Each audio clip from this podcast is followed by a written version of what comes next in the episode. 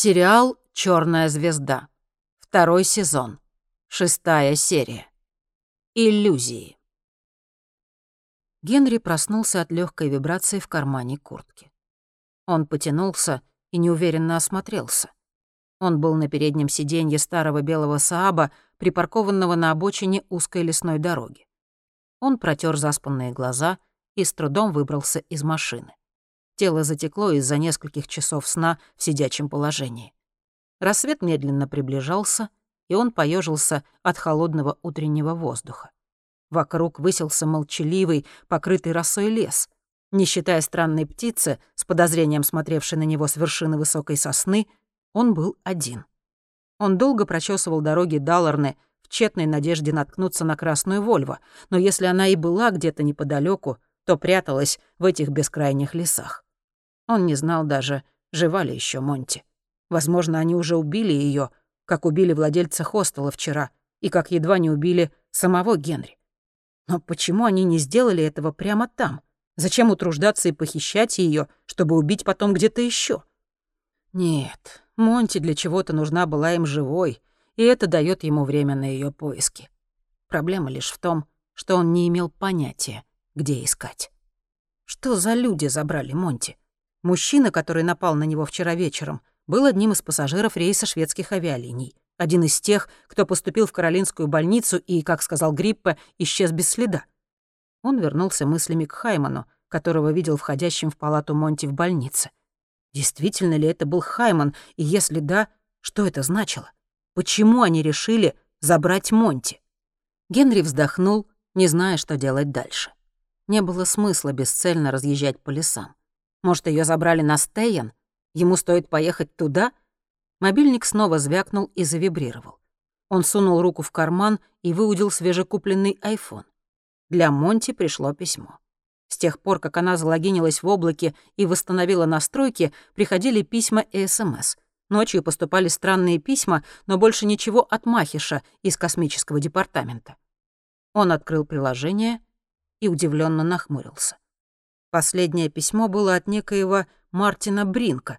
Заголовок гласил «Важно, опасность Монти». Это очередной спам? Тогда почему в заголовке кличка Монтгомери? Он открыл письмо. «Это адрес Монти?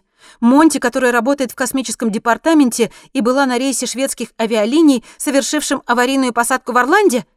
Если это ты, ответь как можно быстрее. Мне надо поговорить с тобой и Генри. Пришли номер, по которому я могу до тебя дозвониться. Эмма!» Пораженный, Генри перечитал сообщение. «Эмма? Она написала Монти? Зачем? И кто такой Мартин Бринг?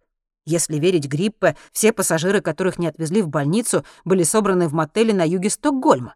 Эмма с дочерью должны были оказаться среди них. Значит, она писала из мотеля? Она просила номер Монти. Генри купил симку с предоплатой вместе с телефоном, и пока у Сэпа не было номера, его не отследить.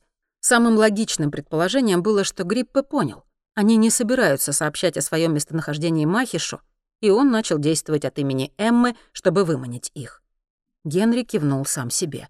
«Да, должно быть так». Это Гриппе написал письмо, а не Эмма. Но зачем использовать адрес под именем Мартина Бринка? Неэффективнее ли было послать его собственного адреса Эммы? С другой стороны, умный ход со стороны Гриппа. Письмо, пришедшее от Мартина Бринка, было меньше похоже на ловушку. Гриппа был хитрым ублюдком. Более того, это был обычный почтовый адрес, такой легко создать. Подтвердить, что Мартин Бринк реально существует, невозможно. Генри собирался выключить мобильник, но остановился. Если он просто ответит на письмо, не давая своего номера, будет очень сложно и времязатратно отследить его. Им придется получить судебный ордер, прежде чем отправиться в Apple за помощью. Стоит рискнуть и попробовать узнать больше о том, что известно Гриппе. Он открыл сообщение и ответил от имени Монти. «Привет, Эмма. Что случилось?» Телефон снова звякнул почти сразу же. Ответ от Мартина Бринка. «Слава богу, я с тобой связалась. Происходит что-то ужасное. Только вы с Генри сможете понять. Где ты? Нам надо встретиться. Пришли мне номер». Генри хмыкнул. «Конечно же, это Гриппа. В письме не было никаких фактов, просто смутные намеки и очередная просьба дать номер. Очевидно, ловушка, в которую Генри не собирается попадаться. Он коротко ответил, «Буду рада с тобой встретиться, но сейчас я в отъезде, свяжусь с тобой, когда вернусь». Он улыбнулся себе, представив реакцию Гриппа, и почти закрыл приложение, когда всплыло очередное письмо от Мартина Бринка во входящих. А Гриппа настойчив. Генри быстро прочитал. «Где ты? И где Генри? Мне нужно поговорить с кем-то из вас срочно. Это не может ждать. Я в опасности. Все в опасности!» «Ладно», — подумал Генри. «Подыграю еще разочек». Он написал. «Скажи, что случилось, Эмма. О какой опасности ты говоришь?» Прошло полминуты. Затем пришел ответ. «Ты знаешь, о какой опасности речь. Они здесь. Они охотятся за мной. Пытаются убить меня и Сару. Я не могу даже получить помощь от полиции. Я пишу это с чужого компьютера. Прошу, дай мне знать, как с тобой связаться, пока еще не поздно». Генри дважды прочитал сообщение. Классическое письмо от спецслужб. Никакой информации, просто намеки и смутные отсылки, которые Генри мог интерпретировать как угодно, а затем просьба дать номер.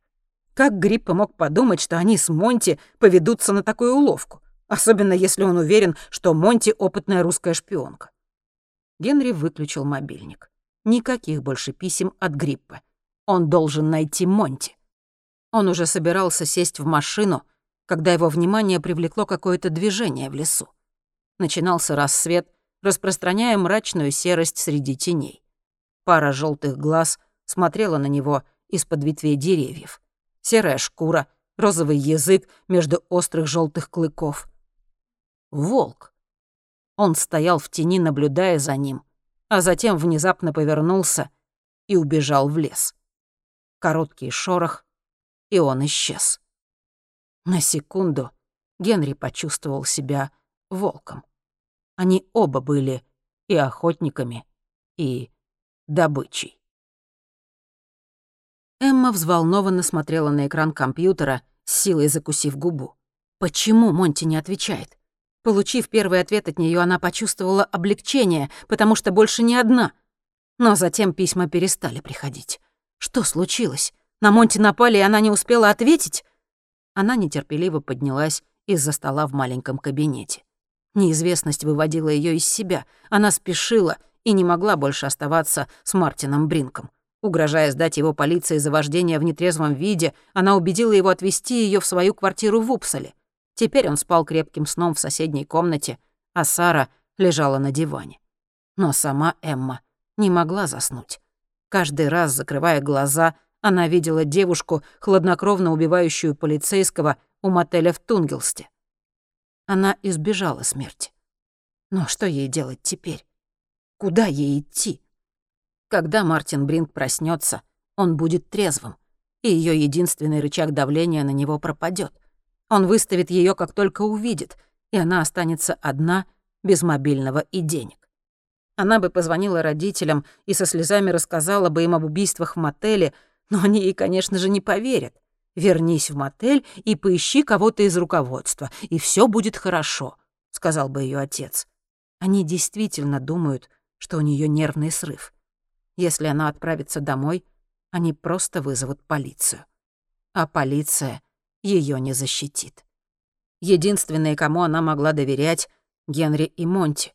Только они понимали, через что она прошла. Они знали правду. В машине она взяла телефон Мартина Бринка и попыталась найти их контакты, но поняла, что не знает ничего о Генри. Ни его фамилии, ни чем он занимается. Монтгомери, напротив, было именем редким, и она нашла электронный адрес Таны Монтгомери в космическом департаменте. Это могла быть только та Монти, с которой она познакомилась в другом мире. Но почему такой ответ на письмо? Почему она отказывается дать свой номер? Эмма взволнованно сжала руки и оглядела огромную квартиру. Мартин, скорее всего, недавно развелся. Среди заполненных полок были пустые, мебель в гостиной не сочеталась, а на стенах остались следы от висевших там раньше картин. Квартира выглядела как обломки разделенной собственности. В отсутствие времени, а скорее желание создать новый дом для себя самого, Мартин жил на руинах прежней жизни. Как долго он проспит? Время истекало. Она в нетерпении села за компьютер и написала новое письмо. Монти пораженно смотрела на мать, медленно поднимающуюся из-за кухонного стола. Что она здесь делала? Анника Хорн и Марджа стояли в дверях кухни как свита, готовая услужить. За окном появлялись первые признаки рассвета. Кухня была маленькой, типично шведской. Лоскутный коврик на полу, видавшая виды кофемашина, сушилка для посуды, встроенный буфет в одном углу, холодильник с магнитиками из отпуска на Средиземном море и бисквит на столешнице. Рядом на готове лежали рулон пищевой пленки и нож. «Тана, детка», — сказала ее мать, протягивая к ней руки. Монти сделала несколько шагов и пала в ее объятия. Она крепко обняла ее и сразу почувствовала себя маленькой девочкой, ищущей утешения и защиты. Все страхи чужой планеты и пугающих событий, произошедших за последнюю неделю, всплыли на поверхность, захватывая ее. Она старалась сдержать слезы, которые рвались наружу. Она не должна была плакать. Она знала, что это рассердит маму, которая учила ее, что хорошие девочки не плачут. Мать обвела ее руками, и Монти охватило незнакомое ощущение безопасности, которого у нее никогда не было в детстве. Она часто искала близости матери, и также часто та отталкивала ее.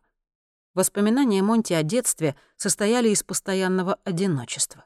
Долгие часы в школе, когда все остальные уже ушли домой, а она сидела и ждала мать, и мать всегда опаздывала. Длинные каникулы, когда ее оставляли наедине с компьютером в доме в Энскеде, одинокие вечера и выходные, когда мать отправлялась к друзьям. Но все это было в прошлом. Теперь ее мама здесь, когда она больше всего нужна ей. Не доказывает ли это, что глубоко внутри она все таки ее любит? Монти первой разорвала объятие. «Что ты здесь делаешь?» — спросила она, смахивая одинокую слезинку со щеки. «Я здесь ради тебя, милая Тана», — ответила мать, и снова села за стол. Монти присела рядом с матерью, которая взяла ее руку в свою и начала мягко поглаживать. «Но я не понимаю, как ты сюда попала?» Я приехала так быстро, как только смогла, как только услышала, что случилось. Я так горжусь тобой. Ты спасла всех на той ужасной планете. Они живы благодаря тебе.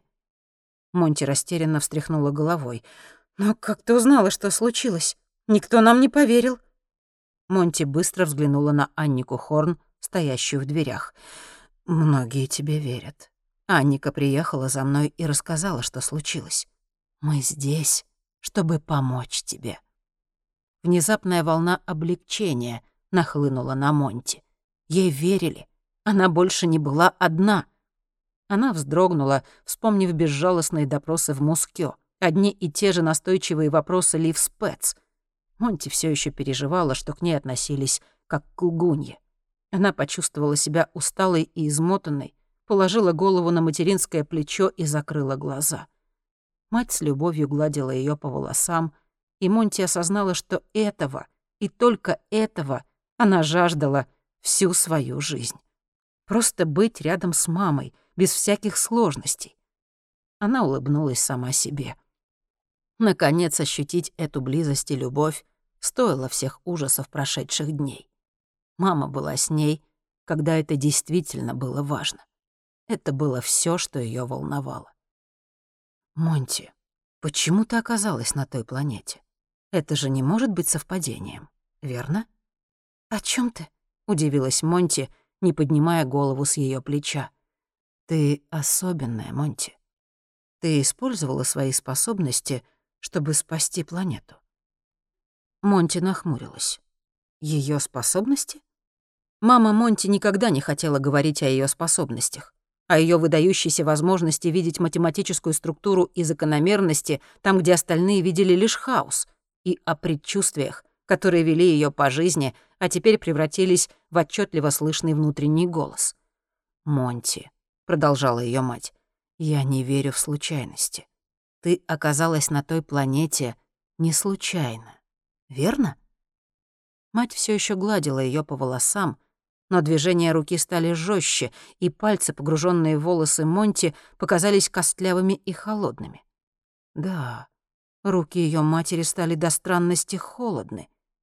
И внезапно к ней пришло воспоминание. Ощущение холодных пальцев на лице. В больнице.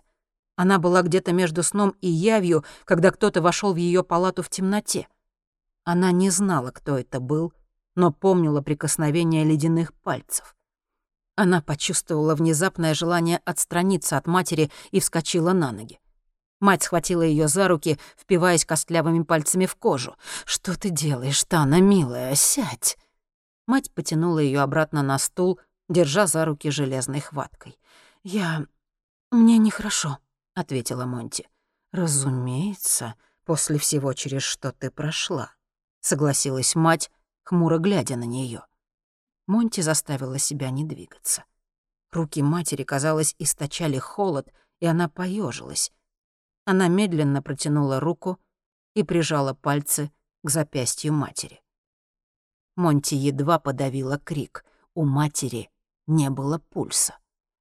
«Не знаю, кто ты или что ты», — подумала Монти, — «но ты не моя мама». В тот же момент она увидела в глазах матери нечто, заставившее ее все понять. На долю секунды черные зрачки стали серебристыми. Монти ощутила, как по лбу побежал пот. Что это существо сделало с ее матерью? Она мертва? Ей нужна помощь? Ясно одно. Нужно выбираться отсюда. В отчаянии она оглядела кухню. Анника Хорн и Марджа все еще стояли у двери, блокируя единственный выход. Взгляд Монти, блуждающий по комнате, упал на нож рядом с кексом. Это был хлебный нож, но он выглядел острым. Если она сможет до него дотянуться, то как минимум будет вооружена.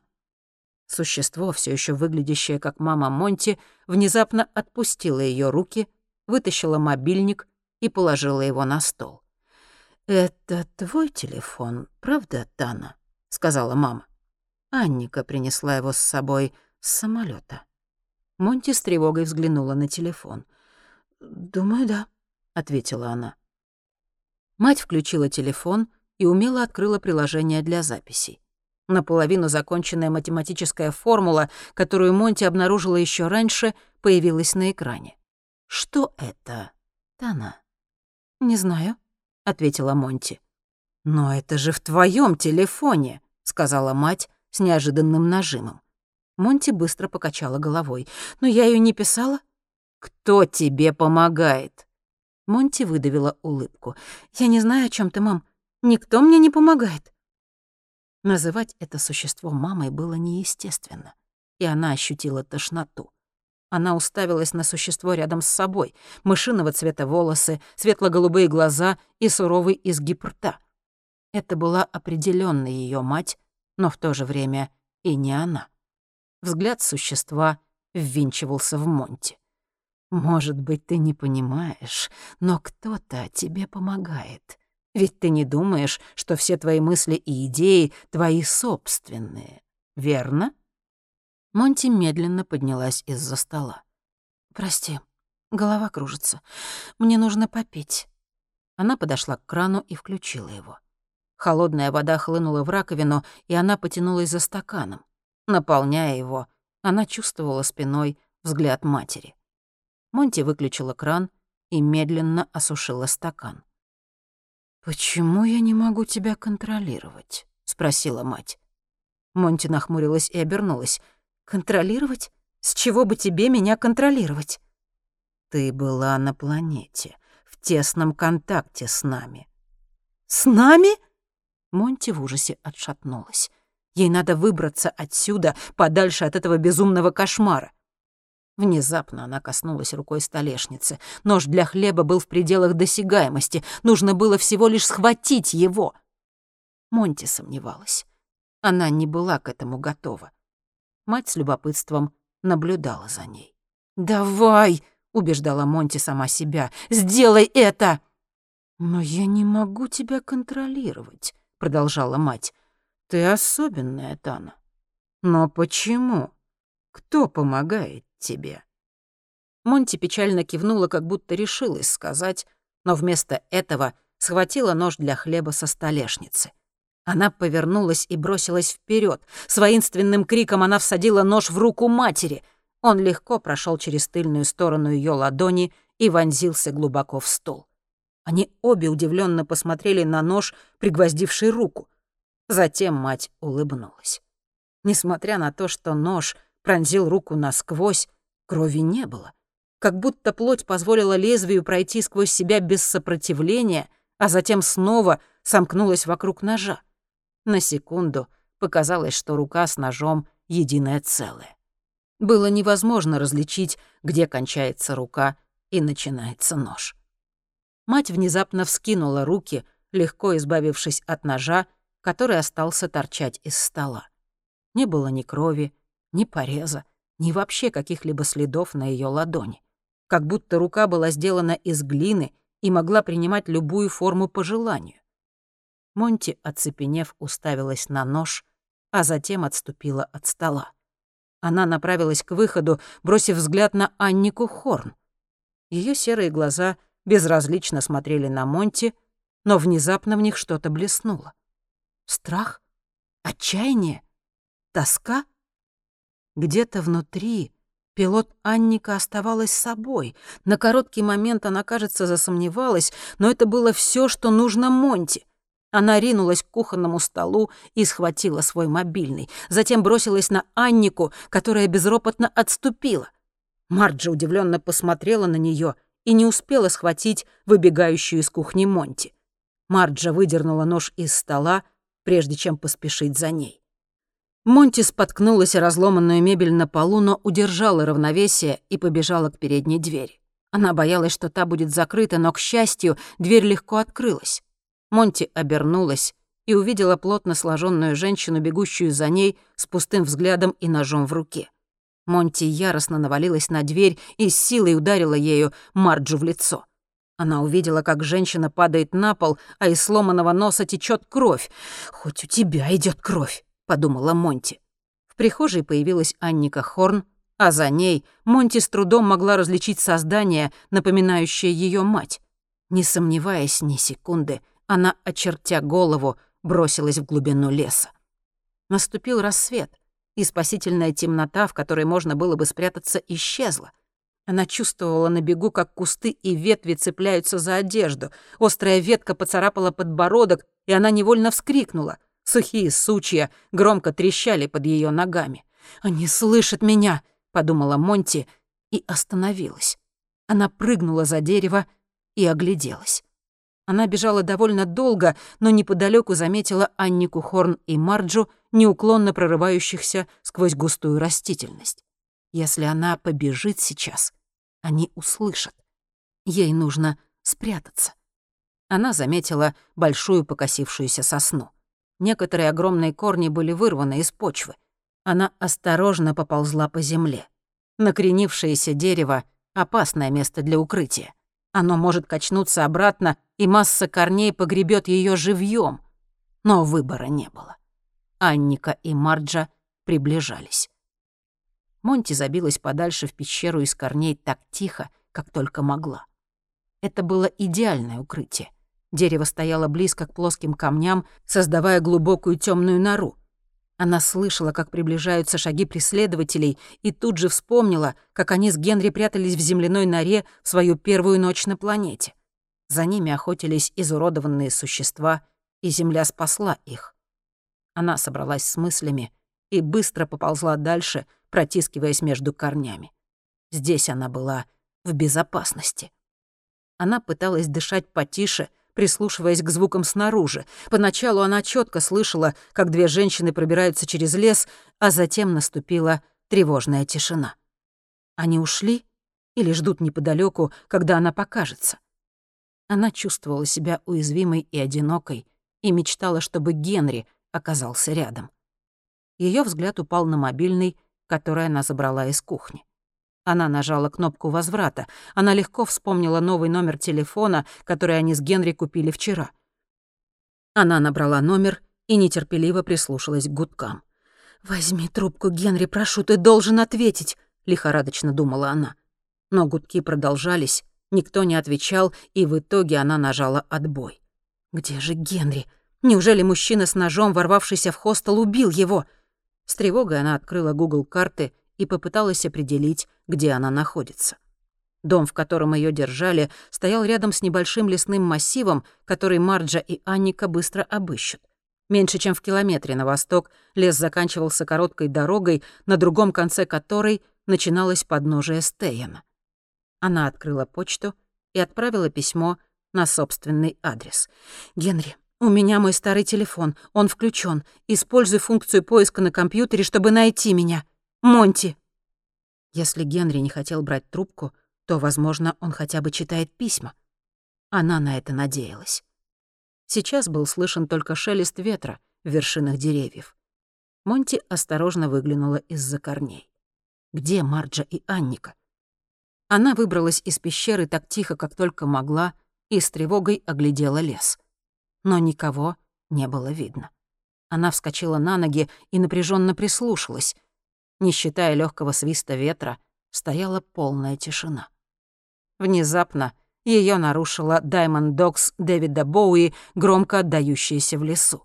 Это был ее рингтон. Она вытащила телефон и взглянула на экран. «Генри! Он перезвонил ей!» Она как раз собиралась ответить, когда из ближайших зарослей выскочила Марджа. Монти рванула сквозь лес, изо всех сил спеша к дороге. За ней по пятам следовала Марджа. Но где Анника Хорн? Может, она ждет впереди? Монти бежала, а Даймонд Докс все еще раздавалась из ее телефона. Она пыталась провести пальцем по экрану, чтобы ответить, но поскользнулась на замшелом камне и больно задела плечом о толстый ствол дерева. Звонок наконец-то замолчал. Включилась голосовая почта. Она лихорадочно вскарабкалась по каменистому холму и бросилась бежать вниз по другой стороне. Она упала на землю и сильно ударилась, но вскоре вскочила обратно на ноги. Ее единственным шансом было добраться до дороги и надеяться встретить машину. Дорога должна быть уже близко, но все, что она могла видеть — деревья и густой подлесок. Ее ноги болезненно ныли. Легкие требовали воздуха, а во рту был металлический привкус крови. Она больше не могла бежать.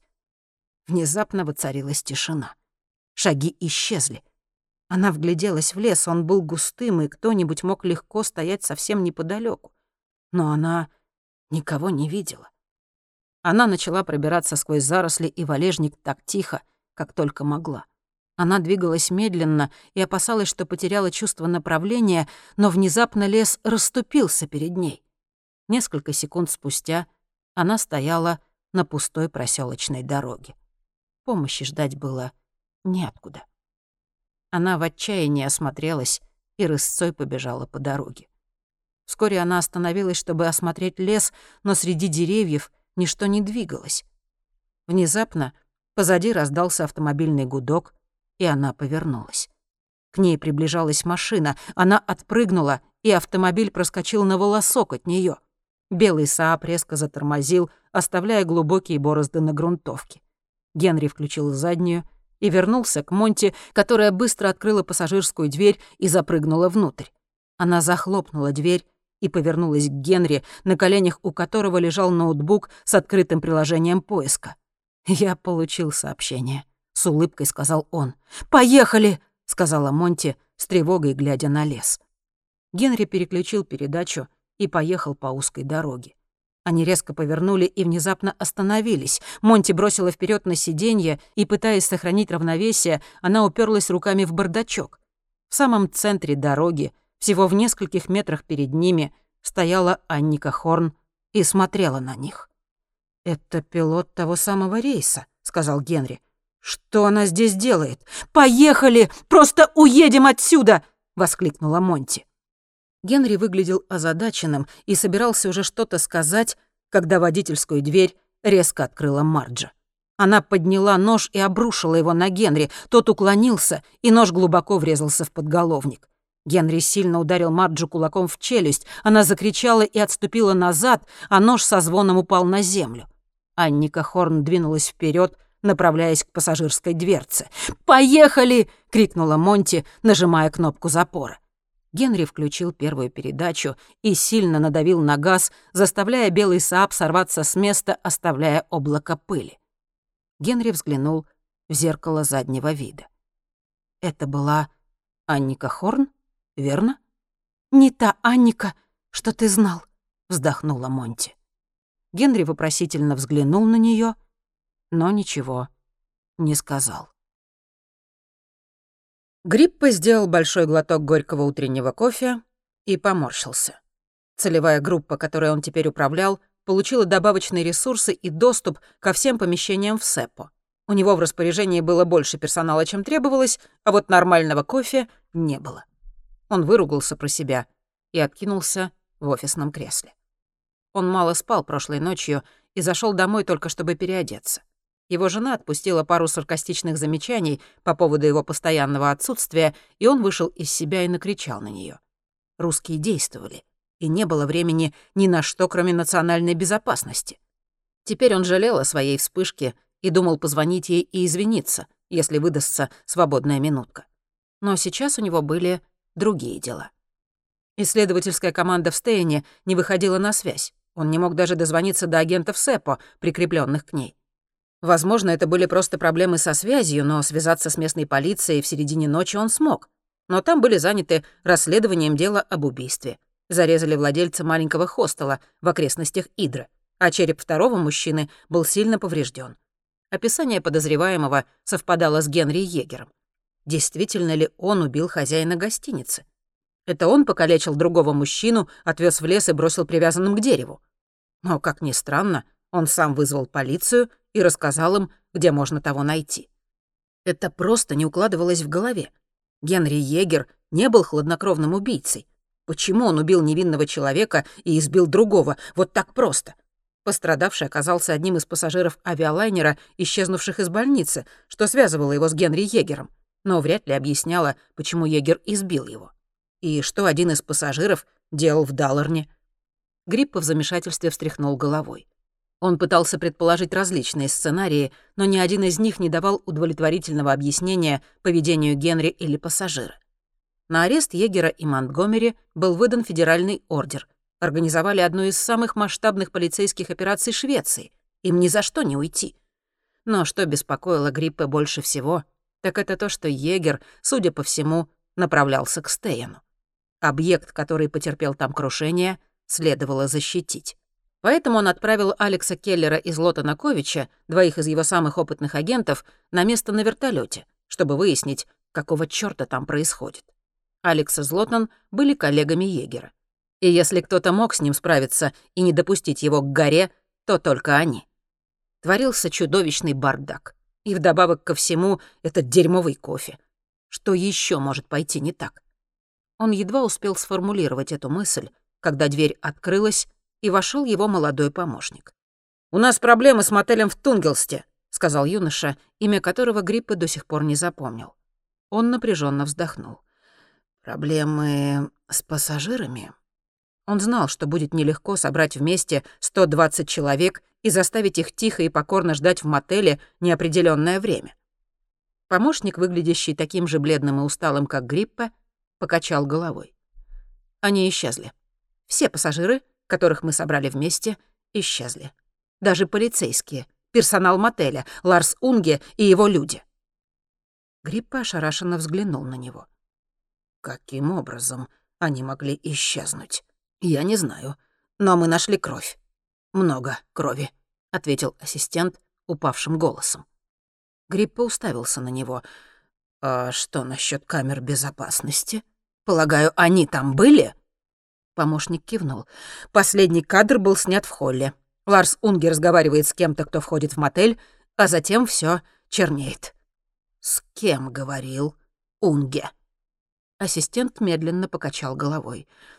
«Невозможно разобрать». Грипп откинулся в кресле. У него вновь появилось неприятное чувство — что за его спиной что-то происходит, что-то, о чем он не знает, но должен узнать, что-то жизненно важное. Монтгомери и Егер были ключом ко всему. Он должен был добраться до них во что бы то ни стало. Был восьмой час утра. Монти взволнованно набрала мамин номер, но ответа все не было. Она выключила мобильный и взглянула на Генри — поежившись от мысли, что могло бы произойти, если бы он не прочитал сообщение и не нашел ее. Ее бы убили Анника и Марджа? Или с ней случилось бы нечто куда худшее? Ее мысли вернулись к матери. Что с ней случилось? Что бы это ни было там, на кухне в доме, это однозначно не было ее матерью. Пусть оно и выглядело и говорило, как она. Но где же ее настоящая мать? Генри протянул ей стаканчик горячего кофе, который она с благодарностью приняла. Они захватили завтрак в кофейне на окраине Идра, а затем вернулись в лес и припарковались на укромной проселочной дороге.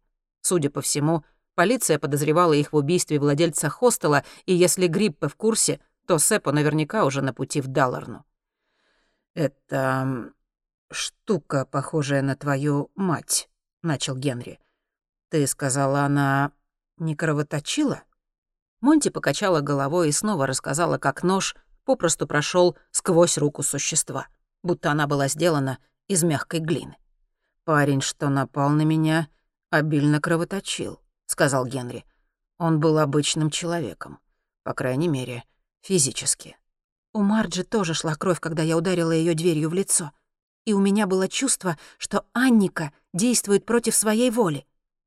Мужчина, который убил владельца хостела, утверждал, что его заставили это сделать. Кто-то их принуждает? Кто может быть способен на такое? Монти провела рукой по волосам и пожалела, что не успела принять душ в хостеле. Она рассказала Генри о своем подозрении, что двойник ее матери был той же сущностью, что и приходившая к ней в больнице. Она описала холодные пальцы, изучающие ее лицо. То же самое она почувствовала при прикосновении матери. Генри скептически посмотрел на нее. «Ты имеешь в виду, это какой-то оборотень?» Монти кивнула. «Да, нечто, последовавшее за нами с планеты». Генри сделал глоток кофе и долгим взглядом посмотрел сквозь лобовое стекло, прежде чем повернуться обратно к Монти. «Может, это же существо я видел в больнице? То, что принял за Хаймана». Монти задумчиво уставилась в стакан. «Я думала о том же. Если оно может превратиться в мою мать, то и в Хаймана тоже. Генри поскреб щетину на подбородке. «Так это создание может принимать различные обличия и заставлять людей повиноваться его воле?» «Это возможно, но, кажется, работает только с людьми, которые были на планете или контактировали с зеленой сферой.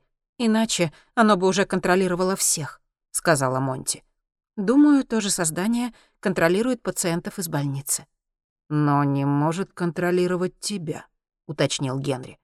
Монти медленно покачала головой. Нет, не может. Интересно, почему? Почему с тобой не сработало? Не знаю, вздохнула Монти. Просто не представляю. Какое-то время они сидели в тишине. «Так если Хайман или кто бы то ни был доберется до меня, он сможет меня контролировать?» — спросил Генри. «Возможно», — ответила Монти, глотнув кофе. Генри снова уставился вперед. «Нужно предупредить остальных пассажиров, тех, которые не попали в больницу», — продолжила Монти. Генри кивнул. Гриппа сказал, он соберет их всех в мотеле. «Так Хайману будет только проще», — сказала Монти. Все пассажиры в одном месте. Мобильный Монти звякнул. Она открыла приложение и нахмурилась. Пришло несколько писем от кого-то по имени Мартин Бринг. Она открыла последнее. «Это от Эммы?» — удивленно сказала она. «Не отвечай!» — выпалил Генри. «Это грипп попытается выманить нас!» Монти просмотрела сообщения, полные чудовищных упоминаний о времени на чужой планете, Боге и Иисусе. «Вообще-то больше похоже на Эмму», чем на гриппе», — сказала она. Генри покачал головой. «Он хочет, чтобы мы в это верили». «Но что, если это на самом деле Эмма?» — спросила Монти. «Нет смысла рисковать», — ответил он. «Если это гриппе, он сможет отследить нас через телефон». «У нас теперь их два», — сказала Монти. «Мы отправим номер старого, и если это гриппе, просто выбросим его». Генри обдумал это и кивнул. Монти написала сообщение со старого номера и нетерпеливо ждала ответа. Если на другом конце гриппа, сколько времени ему потребуется, чтобы отследить сообщение? Она посмотрела на часы. «Она не звонит», — сказал Генри. «Это гриппа». Его прервала мелодия «Diamond Dogs» Дэвида Боуи, раздавшаяся из телефона. Монти немедленно ответила. «Наконец-то!» — воскликнула Эмма дрожащим голосом. «Почему ты не отвечала?» Монти включила громкую связь. «Эмма, где ты?» — спросила она. «Они все сошли с ума! Они убивают людей! Пытались убить меня!» «Кто?» — спросила Монти. «Кто пытался тебя убить?» «Пассажиры из самолета! отчаянно ответила Эмма. «Успокойся, Эмма», — сказала Монти. «Начни сначала». «У меня сейчас нет времени. Вы должны приехать и забрать меня, пока он не проснулся». «Кто не проснулся?» «Мартин! Я взяла его телефон, он спит!» Монти бросила на Генри вопросительный взгляд, но он только пожал плечами. «Эмма, я не понимаю, что ты говоришь. Кто такой Мартин?» «Я сбежала из мотеля, и Мартин помог мне, но теперь я не знаю, куда идти. Я не могу вернуться к родителям, а полиция меня не защитит. Никто мне не верит. Вы единственные, кто понимает. Вы должны приехать и забрать меня в Упсале!» Генри наклонился к мобильному. «Эмма, это Генри». «О, Генри, слава богу, ты должен помочь мне, пока он не проснулся!» Генри нетерпеливо вздохнул. «Мы не можем, Эмма. Мы слишком далеко, и мы не можем сейчас брать ответственность за тебя и Сару. Но вы должны! Апокалипсис грядет, и вы — свидетели, о которых говорит Библия. Книга Откровения говорит о двух свидетелях. Это точно вы!» «Библия?» — хмыкнул Генри. «Но мы все равно не можем помочь тебе сейчас, Эмма». Монти выглядела задумчивой. «Приезжай к нам», — сказала она. Найди способ добраться до Идры, ладно?» «Идра? В Далларне? Что вы там делаете?» — спросила Эмма. Генри сердито посмотрел на Монти и покачал головой. «Просто доберись до Идры. Мы найдем тебя там», — сказала Монти, игнорируя протесты Генри. «Как я попаду в Идре?» — спросила Эмма. «У меня нет ни денег, ни телефона, ничего!» Генри отключил динамик и повернулся к Монти. Мы никак не можем сейчас заботиться об Эмме и Саре. Последнее, что нам сейчас нужно, религиозная фанатичка и ее ребенок. Мы должны помочь ей, сказала Монти. Мне кажется, будто Монти замолчала и отвела взгляд. Генри нетерпеливо изучал ее. Будто что? Будто встреча с ней имеет смысл. Смысл? Не говори мне, что тоже стала религиозной, фыркнул Генри. Нет, я не религиозна, но она не договорила, и окончание предложения повисло в воздухе между ними. Генри покорно кивнул, и Монти включила динамик. «Эмма», — начала она, — «я хочу, чтобы ты взяла бумажник Мартина Бринка и его мобильный, пока он не проснулся, и отправилась на железнодорожную станцию». «Я не могу красть». «Это не кража», — твердо сказала Монти. «Ты просто одолжишь их. Отправляйся на станцию и купи билет в Идре. Мы заберем тебя, когда ты приедешь, ладно? Обещай, что вы меня встретите, сказала Эмма. Обещаю, сказала Монти и повесила трубку. Они молча сидели в Саабе и допивали кофе, глубоко задумавшись. Эмма и Сара внезапно ворвались в их жизни, прямо как на той планете. В разгар кризиса они должны были заботиться о матери и ребенке. «Нам нужно попасть в Стейн», — внезапно сказал Генри. Монти кивнула. «Знаю», — сказала она, отрешенно глядя сквозь лобовое стекло. Стейн был последним местом на Земле, где ей хотелось бы оказаться. Но она также знала, что придется туда отправиться. Они должны были уничтожить зонт в горе. Генри завел машину и повел ее по дороге в предгорье. Анника Хорн, та женщина Марджа и нападающий в хостеле выглядели как обычно, сказал Генри. Но существа, которых мы встретили на планете, были изуродованы. Они были покрыты этими хреновыми нарывами, и на горлах у них были глубокие раны. Монти кивнула и взглянула на него. Ей это тоже пришло в голову, но казалось, будто бы существо, пришедшее в больницу, могло контролировать только тех людей, что были на чужой планете и попали в радиус излучения сферы. Если они хотят контролировать всех остальных, им нужно превращать людей во что-то похожее на изуродованных солдат, которые там за ними охотились. Хьюго Оттосон расстроенно смотрел на свои очки. Он чувствовал себя глупо. Утром он пытался нашарить их рукой и в спешке сломал одну из дужек. У него не было запасной пары, и ему пришлось делать импровизированный ремонт с помощью акриловой ленты. Это сделало его похожим на подростка-заучку, а не опытного технического консультанта, которым он являлся. Почему у него не было запасных очков? Как скоро он сможет заполучить новые? Он не знал, но времени идти к окулисту до первой встречи с клиентом у него не было. И автобус опаздывал уже на семь минут. Он стоял, дрожа на автобусной остановке с Люссона, обхватив себя руками. Был только август, но уже похолодало. Ему стоило надеть куртку поверх пиджака. Кажется, это был один из тех дней, когда все идет наперекосяк. Его машина была на ремонте, и ему предстояло добираться до Наки общественным транспортом, толкаться с другими спешащими пассажирами в автобусах, курсирующих между деловым центром Стокгольма и восточным пригородом. Теперь он, кажется, еще и опоздает. Может, стоило взять такси? Он осмотрелся и понял, что остановка уже переполнена. Как они все влезут? И ко всему он заметил пятно в середине галстука, его любимого галстука. Хьюго как раз решил взять такси, когда автобус наконец-то вырулил из-за угла. Он протолкался поближе. Учитывая, что он практически никогда не пользовался общественным транспортом, ему казалось, что у него есть право ехать сидя — он хотел получить что-то за все те налоги, что он платит за остальных. У него нет детей, но он должен платить налоги, идущие на школы. Его родители умерли, но он платил налог, идущий на заботу о пожилых. Он никогда не был болен, но платил налог на здравоохранение. Будь он проклят, если не имеет права сесть, когда раз в жизни воспользовался автобусом. Он оттолкнул женщину, пытавшуюся влезть в очередь, и протиснулся в автобус. Он поднял мобильник, чтобы показать водителю билет, и удивленно нахмурился. Он ожидал увидеть полноватого мужчину чуть за 50, поскольку в его представлении так и выглядели водители автобусов. Но за рулем оказалась девушка с волосами, собранными в хвост. На ней была футболка с логотипом DKNY на груди. «В духе времени», — с раздражением подумал Хьюго. В обществе уже ничто не было как положено. Подросток за рулем автобуса?